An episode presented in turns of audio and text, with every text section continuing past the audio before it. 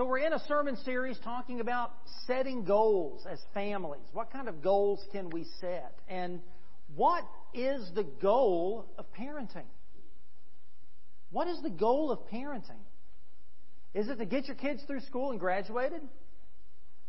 Is it for them to find a good spouse and marry and give you lots of grandkids? Is it to somehow get them out of the house in a way that doesn't involve handcuffs or a body bag? What is the goal of parenting? And certainly, that's not all that God asks of us as parents. If, if those are our goals, I'd argue we're setting the bar pretty low. George Barna, in his book, Revolutionary Parenting, gives us some bad news that many Christian parents aren't aiming for the goals that God has set for us as parents. And he gives a good indication about what those goals are, how, what it takes for us to be successful parents. He writes this He says, As parents, our job is to raise spiritual champions. That does not mean we are supposed to ignore the significance of developing our children's intellectual, emotional, and physical dimensions. But it suggests that we have to see the bigger picture of God's priorities and raise our children in light of His standards, not ours or society's. And he adds that Christian parents sadly are failing by God's standards. And, and if we were to gauge ourselves and how we're, well we're doing in this regard, I think that the outcome would startle us. In a recent study that the Barna Institute did on Generation Z, which are children born between 1999 and 2015, they found, among many things, that among Generation Z, only 4% have what we would consider a biblical worldview. Only 4%. That's the fewest of any generation in American history. They're the most biblically illiterate generation which means that today's teens are more confused than ever about moral and spiritual truth. Almost a quarter, almost 25% of Gen Z strongly believes, quote, that what is morally right and wrong changes over time based on society. For example, only 34% strongly believe that lying is immoral. Is immoral. Only 34% believe that. Now, moms and dads, these statistics can serve as a wake up call for us. Uh, we need to understand that God's goals and standards for successful parenting are far greater and carry far more consequences than the world's standards and goals. But up on the screen, you'll see a slide that gives us some good news. The good news is that among Christians in Generation Z, they are strong in their faith. You'll see that they have a high view of Scripture, that for Generation Z Christians, it is their top source for moral truth. 39% said the Bible was their top source for moral truth. 96% said they're more likely to believe that it is the Word of God. Uh, this is compared to uh, uh, the millennial generation. Uh, and the 96% believe that the Bible contains everything a person needs to know to live a meaningful and full life. Uh, that's good news. And what this tells us is that when we invest in this generation, when we invest spiritually in them, when we disciple this generation, we can reap some amazing dividends. Parents, our children have been given to us for just a few short years, so we might help them mature into disciples who are knowing, believing, acting, and becoming more and more like Jesus. Children are a gift. Amen? Children are a gift, and parenting is a holy calling. And God's Word equips us with everything we need to set spiritual goals for our children, to raise them to, to grow to love, know, and follow Jesus Christ. And I want us to specifically look at a very familiar passage of Scripture this morning, uh, one I've, I've read from many times, preached on before, that helps us to think about setting spiritual goals so we can help our children be successful. How can we be successful parents? By helping our children to be spiritually successful. And this is one that I read at every parent child dedication because it not only contains great truth, but it sure does give us some very practical things that we can do. So turn with me your Bibles to Deuteronomy 6. Deuteronomy chapter 6. That's going to be your fifth book there in the Old Testament. We're going to look at verses 1 through 9. Now, the book of Deuteronomy is basically a sermon that Moses preaches to the children of Israel as they are about to cross over the Jordan River into the Promised Land. They've been wandering in the wilderness for a generation. And all those, except for two, all those uh, Israelites that left Egypt have died. And it's the next generation that's about to go in. So Moses preaches a sermon to kind of sum up their history, to remind them of who they are, of what God has done for them, of all that He has provided for them, and what God expects of them. And so we read this passage beginning in verse 1, Deuteronomy 6. This is the command. The statutes and ordinances the Lord your God has commanded me to teach you, so that you may follow them in the land you're about to enter and possess. Do this, so that you may fear the Lord your God all the days of your life by keeping all his statutes and commands that I'm giving you, your son, and your grandson, and so that you may have a long life. Listen, Israel, and be careful to follow them, so that you may prosper and multiply greatly. Because the Lord, the God of your ancestors, has promised you a land flowing with milk and honey. Listen, Israel. The Lord our God, the Lord is one. Love the Lord your God with all your heart, with all your soul, with all your strength.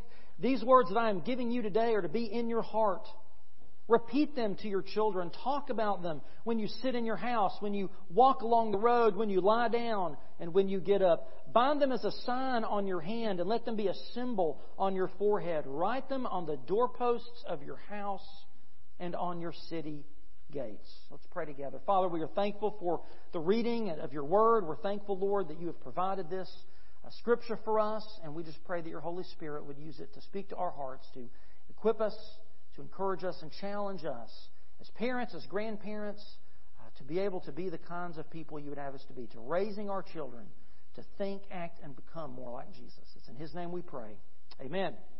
Now, this is one of the foundational passages for the Jewish people. It's like their constitution. It defines who God is and who they are and how they are to love Him and live for Him and follow Him as His people. And I find it remarkable that this passage that we just read, this foundational core passage for the Jewish people and, and for us as well as, as believers in, in, in the Word of God, so much of it deals with parenting. So many of the words in this are about the responsibility of moms and dads to their children.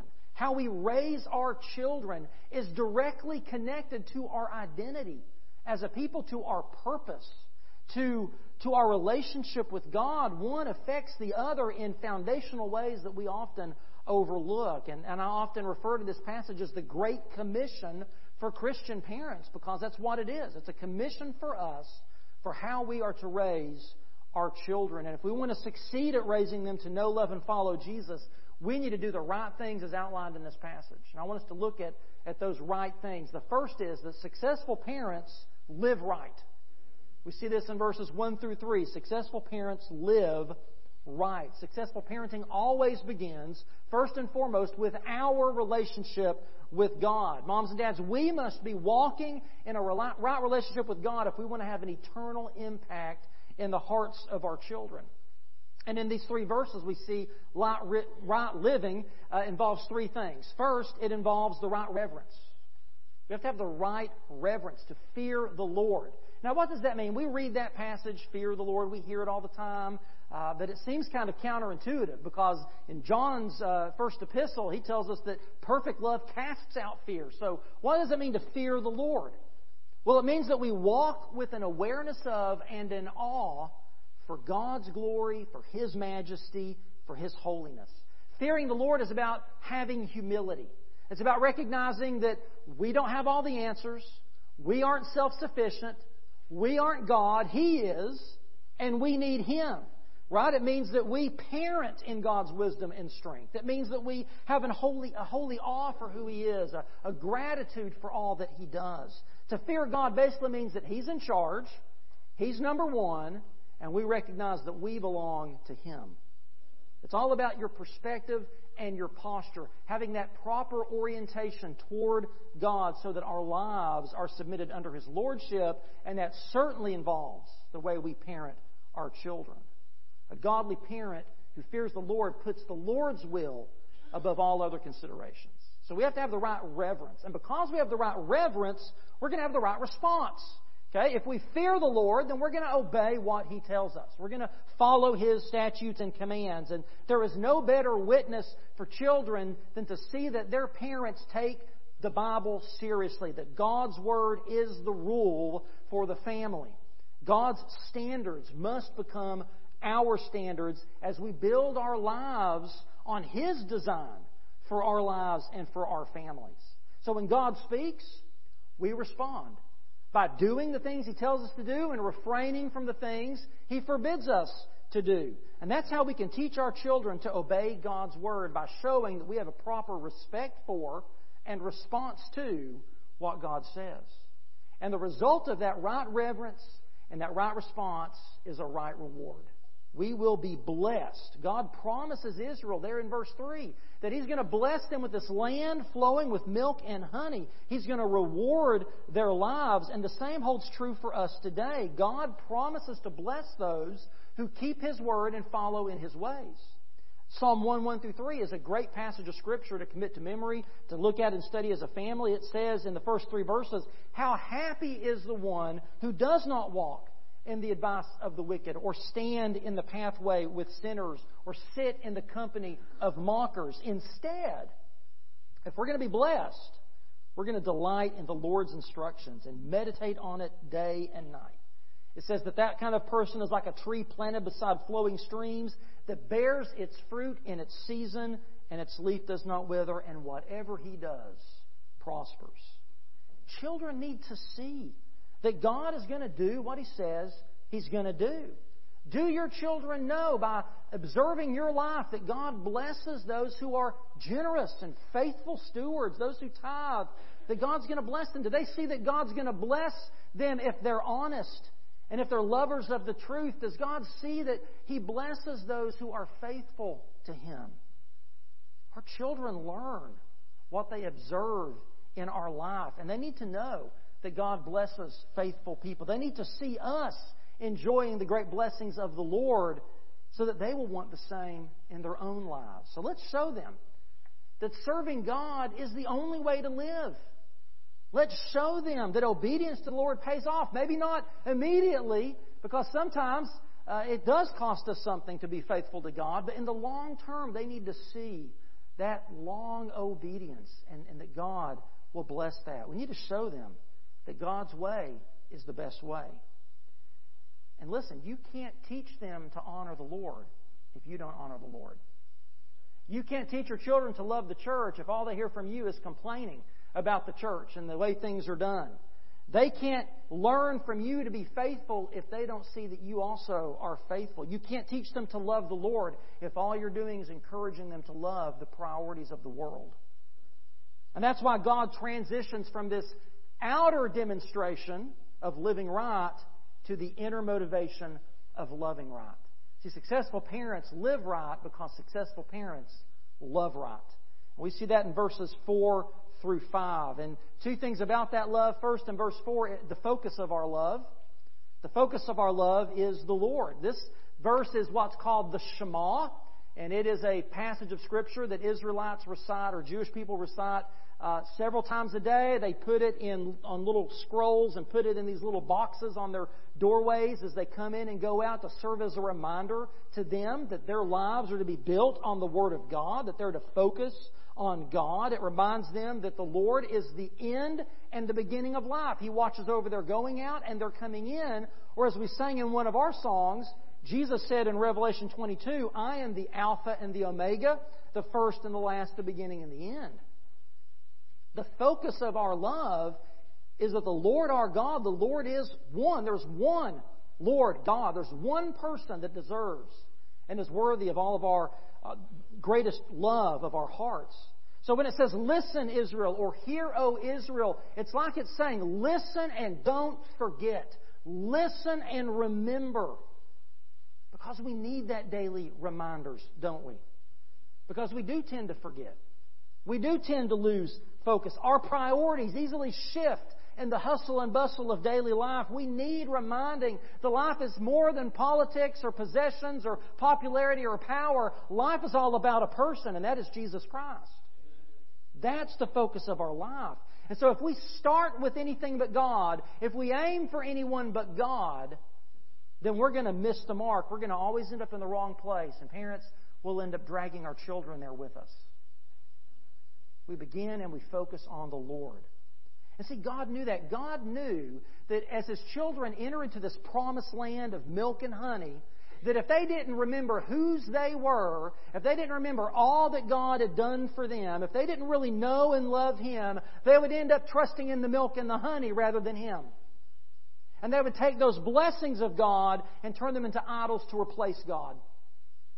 And the same thing happens to us whenever we take the focus off what is eternal and we put it on what is temporary. We can do the same thing, and it's easy to do. It's easy to lose that focus. It's easy to pick up the world's standards, the world's yardstick to measure success for our children. And we really do begin to think that the most important thing we can do for our kids is help them make the grade, get the scholarship, choose the right career, marry the right spouse. And listen, those things are important. But only in so much as they come underneath the most important thing. And that is to love and follow the Lord our God. That is the focus. Moms and dads, we need to find ways to keep Jesus in front of our kids and in front of ourselves. We need to stay on target and aim our children for Jesus to Jesus before we launch them into the world. And one of the greatest gifts that you can give your children is to teach them by word and deed that nothing and no one should come before God. He must be the focus of our love. But what kind of love are we giving them? Is it a Sunday only kind of love? Is it a when it's convenient kind of love? You see, the focus of our love is the Lord, but then he goes on in verse 5 to tell us about the fullness of our love. We don't just love him in, in part, we are to love him in whole. Moses here makes an important connection between obedience and love, reminding Israel of the relational aspect of their faith. He's connecting the dots to give us a better understanding of the big picture that God isn't interested in behavior modification. He wants heart transformation. He's not after a people who are going to mindlessly follow rules and rituals. He wants a people who are going to follow Him with all their heart, soul, mind, and strength. It's not about rules and rituals, it's about a relationship with our Creator. But listen, we as parents, educators, churches, we tend to fall into the trap of settling for behavior modification, right? We want our children to do the right thing. And if they do the right thing, we reward the right behavior. If, the, if they don't, we punish it, right? And the problem with this is it can create a what's in it for me mentality instead of a what's the right thing to do here mindset. That's what we want our kids to do, right? Now, that's not to say there's not a place for positive or negative reinforcement. There is a place for that. But only in so much as it leads to an internal motivation, a heart change. Our goal should never stop with just modifying their behavior. It should always be for character building heart transformation. See, Moses, he's not fighting for he's fighting for so much more than just a lifestyle or practices or religious rules. He's fighting for the heart of a nation. And listen, we are in a fight for the heart of the next generation. It's for their hearts. As I said, Moses spends most of this sermon talking about Israel's relationship with God. And he says in verses 20 and 21 of this chapter, When your son asks you in the future what is the meaning of the decrees, statutes, and ordinances that the Lord your God has commanded you, tell him, We were slaves of Pharaoh in Egypt, but the Lord brought us out of Egypt with a strong hand. Moses doesn't say, lay out for them the logical reasons why they should rest from work on the seventh day. Moses doesn't say, debate the pros and cons of why they should leave wheat in the field for the poor to glean. No, Moses tells them a story about how God has been great to them and where they've come from and where God is taking them. He tells them, tell your kids the story of our people. What if our approach was more than just disciplining, but discipling our children so they understand they are part of a story that God is writing? What if we help our children see that they are linked to the bigger picture of Scripture, that they fit into God's master plan, and they can have a relationship with their Creator? We need to love God wholly. He needs to be our focus. We need to love Him fully if we want our children to do the same. So successful parents, successful parents are going to live right, love right. Third, they're going to learn right. We see this in verse 6. Here, Moses begins to really lay the groundwork for how we can pass on our faith to the next generation. And that's why he says in verse 6 that these commands must be on your heart, our hearts, before we can impress them on our children's hearts. There's a logical progression here. Okay, so first, God must be the cornerstone and foundation of our lives. We revere and obey Him because we are pursuing a love relationship with Him. Our walk with Jesus will influence our priorities, what we think about, how we order our daily lives, and yes, how we parent. It all flows from and through God and His Word. It's relational, not ritual, not rule keeping. It's about how we connect the deepest part of our lives and our identities to God. And only then, here's the progression, only when that is true for me can I then pass my faith on to my children. Pay attention to that. That's how we make our faith contagious. Not just by talking a good talk, but demonstrating it through our daily walk.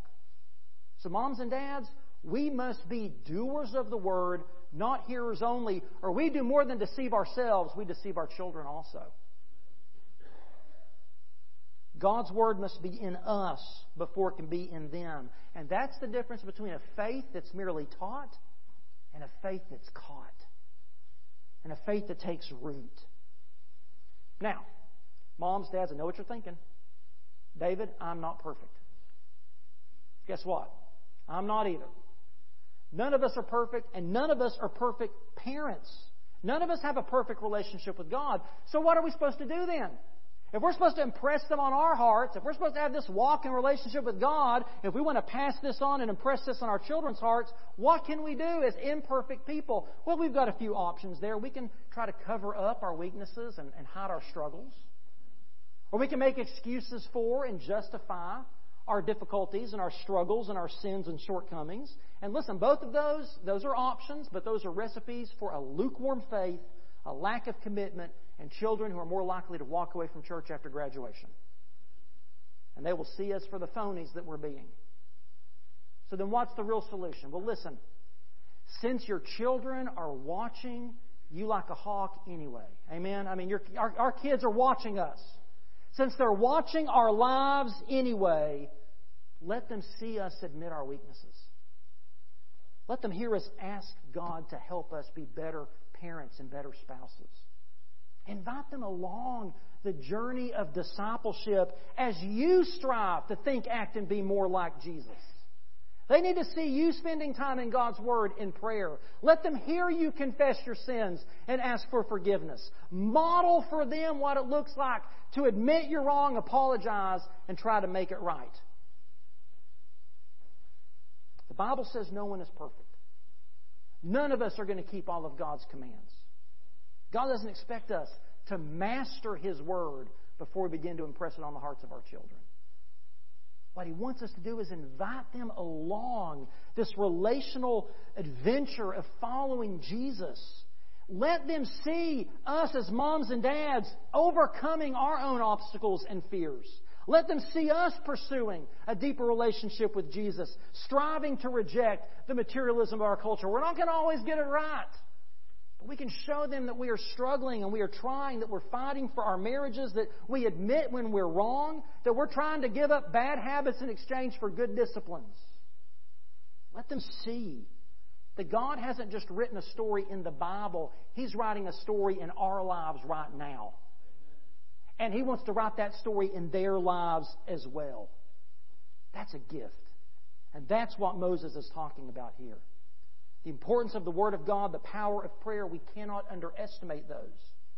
And if we expect to raise godly children, we need to be striving to be godly parents. If we want to disciple them, they need to see that we first are also disciples of Jesus Christ. Only then, only as we are learning right, as we are in the Word of God and in prayer, as we are coming to church and going to Bible study, as we are striving to follow Jesus, imperfect as we are, as we're taking maybe two steps forward and one step back, but we're pointing in the right direction, only then, when we're learning right, can we last lead them right. And that's what the remaining two verses, three verses are about. Successful parents lead right. Now, These verses tell us that we are to repeat. Maybe your translation says diligently teach the Word of God to our children. What the Hebrew word there means is to whet or sharpen, like a whetstone, like you're sharpening a knife, an awl, a sword. Okay, something that penetrates. And the point is that our training is to penetrate deeply into the hearts and minds of our children. We are to surround them and saturate them with the Word of God so that they can be sharp and discerning when it comes to building their lives on the foundation of biblical principles. We're sharpening them. We're letting the Word of God pierce their hearts.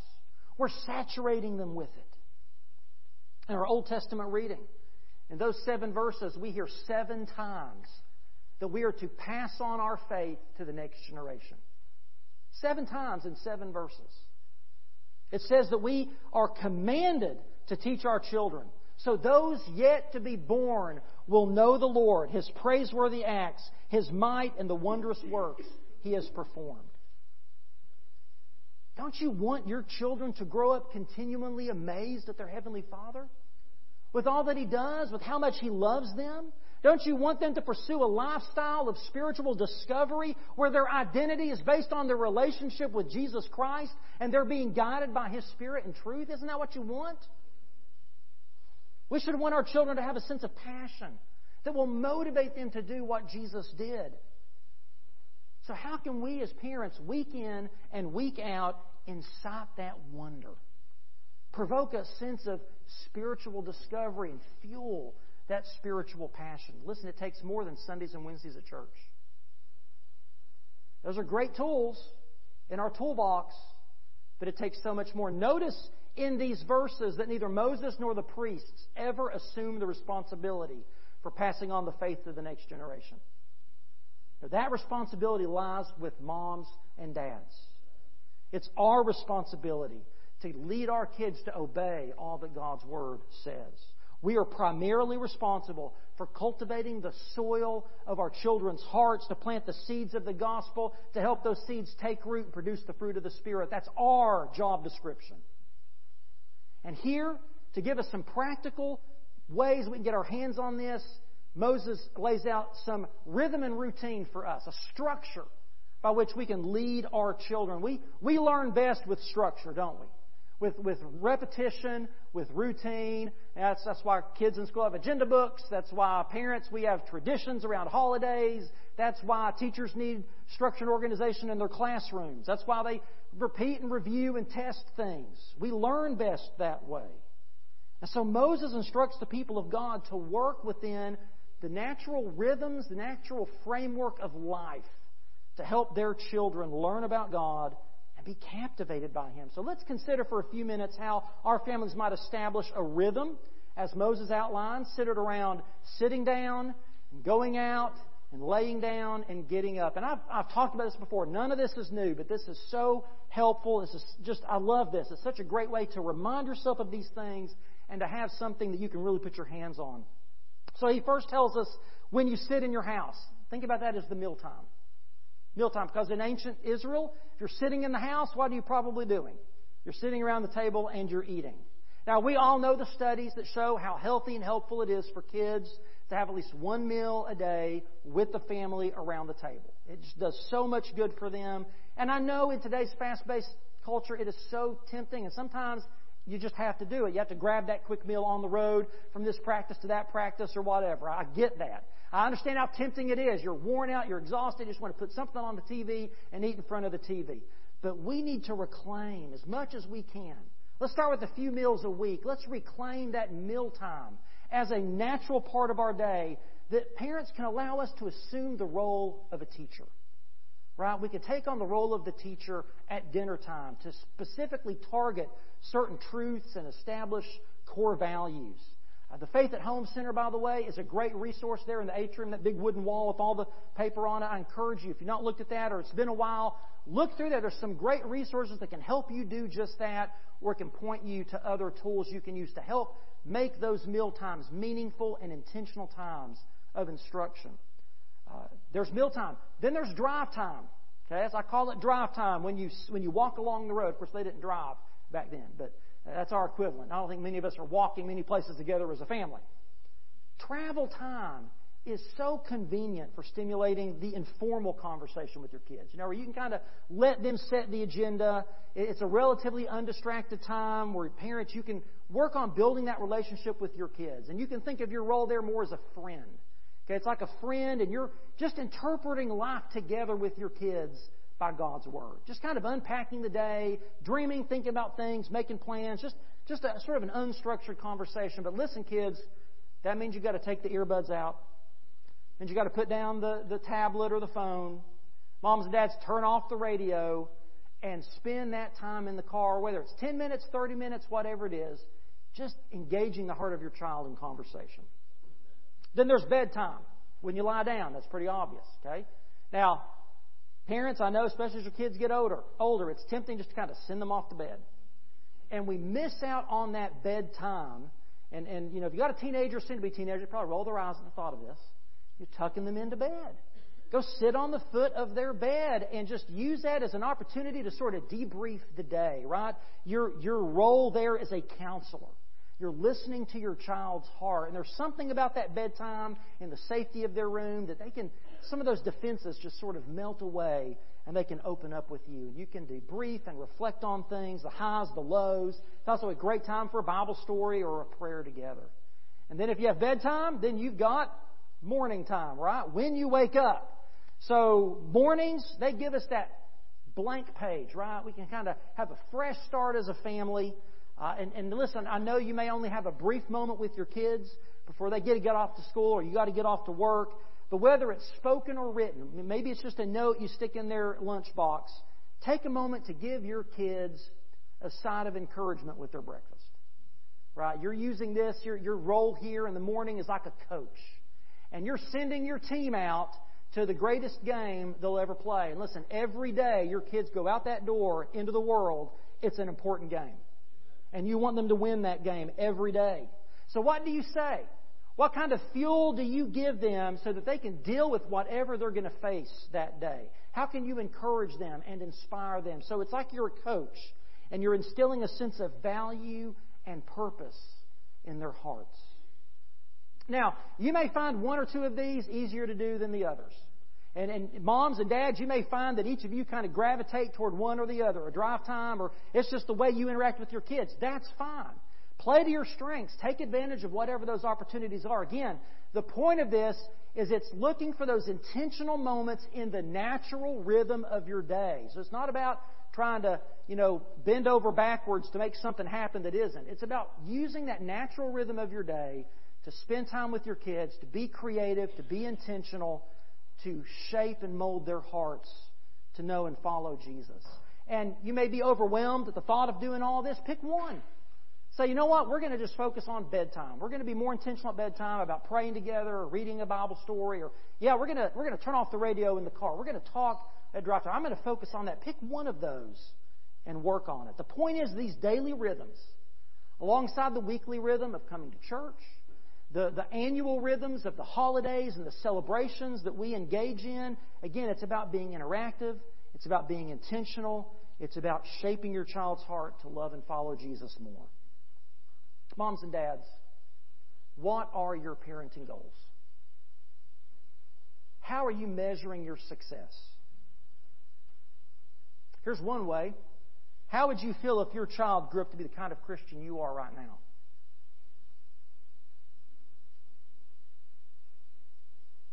something to think about. I hope in this message you've been inspired. I hope that you have been inspired to be intentional and focused and creative, not just in raising your children, but discipling them. And I hope you'll go back and read that Old Testament reading, Psalm 78 there. That, that needs to be our rallying cry and our challenge as parents.